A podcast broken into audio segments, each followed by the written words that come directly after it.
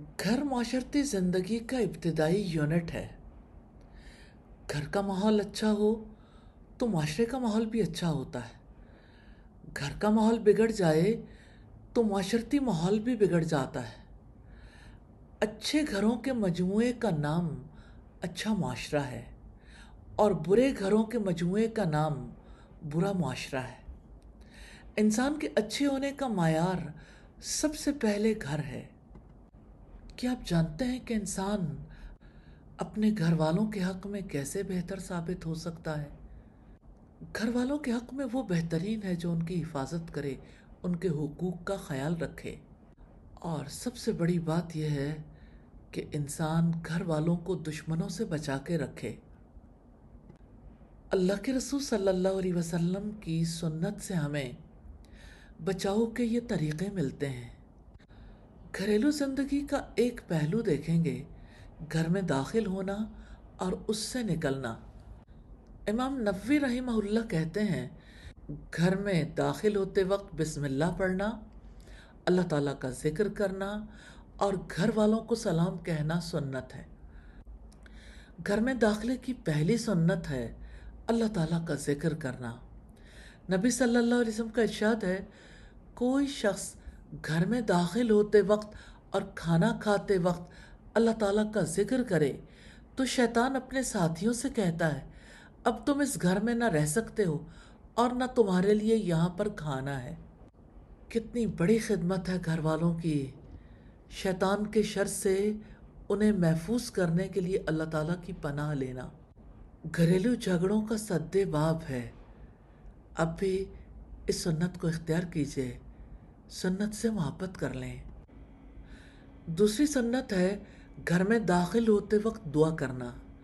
اللہم انی اسألوکا خیر المولجی و خیر المخرجی بسم اللہ ولجنا و بسم اللہ خرجنا وعلى اللہ ربنا توکلنا۔ یا اللہ، میں تجھ سے گھر کے اندر اور گھر سے باہر خیر کا سوال کرتا ہوں۔ اللہ تعالیٰ کے نام کے ساتھ ہم داخل ہوئے اور اللہ تعالیٰ کے نام کے ساتھ ہم نکلے اور ہم نے اللہ تعالیٰ پر توکل کیا جو ہمارا رب ہے۔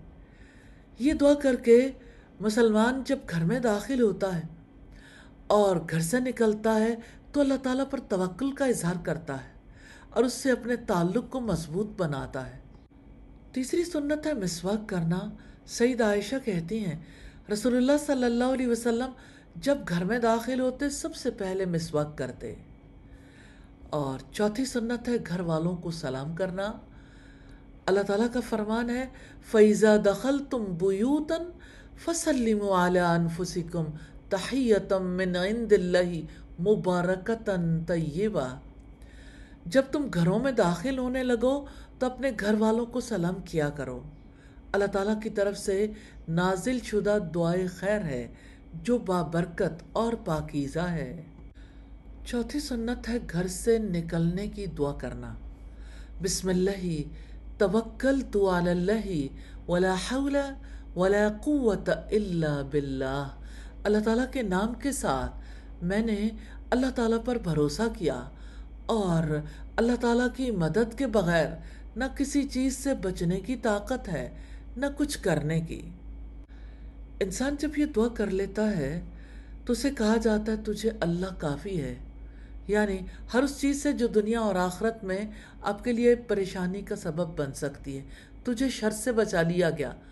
یعنی جنوں کی طرف سے ہو یا انسانوں کی طرف سے تیری رہنمائی کر دی گئی یعنی دنیا کے معاملات میں بھی، آخرت کے معاملات میں بھی۔ جب بھی گھر سے باہر نکلیں یا گھر واپس آئیں، یہ دعائیں اپنی زندگی میں شامل کر لیں۔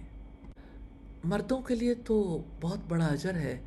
پانچ اوقات میں مسجد میں نماز پڑھنے والے بیس بار سنت پر عمل کر لیتے ہیں۔ اجر عظیم ہے۔ یا اللہ ہمیں توفیق عطا فرما دے۔ سنت سے محبت کیجیے زندگی سے محبت کیجیے کامیابی سے محبت کیجیے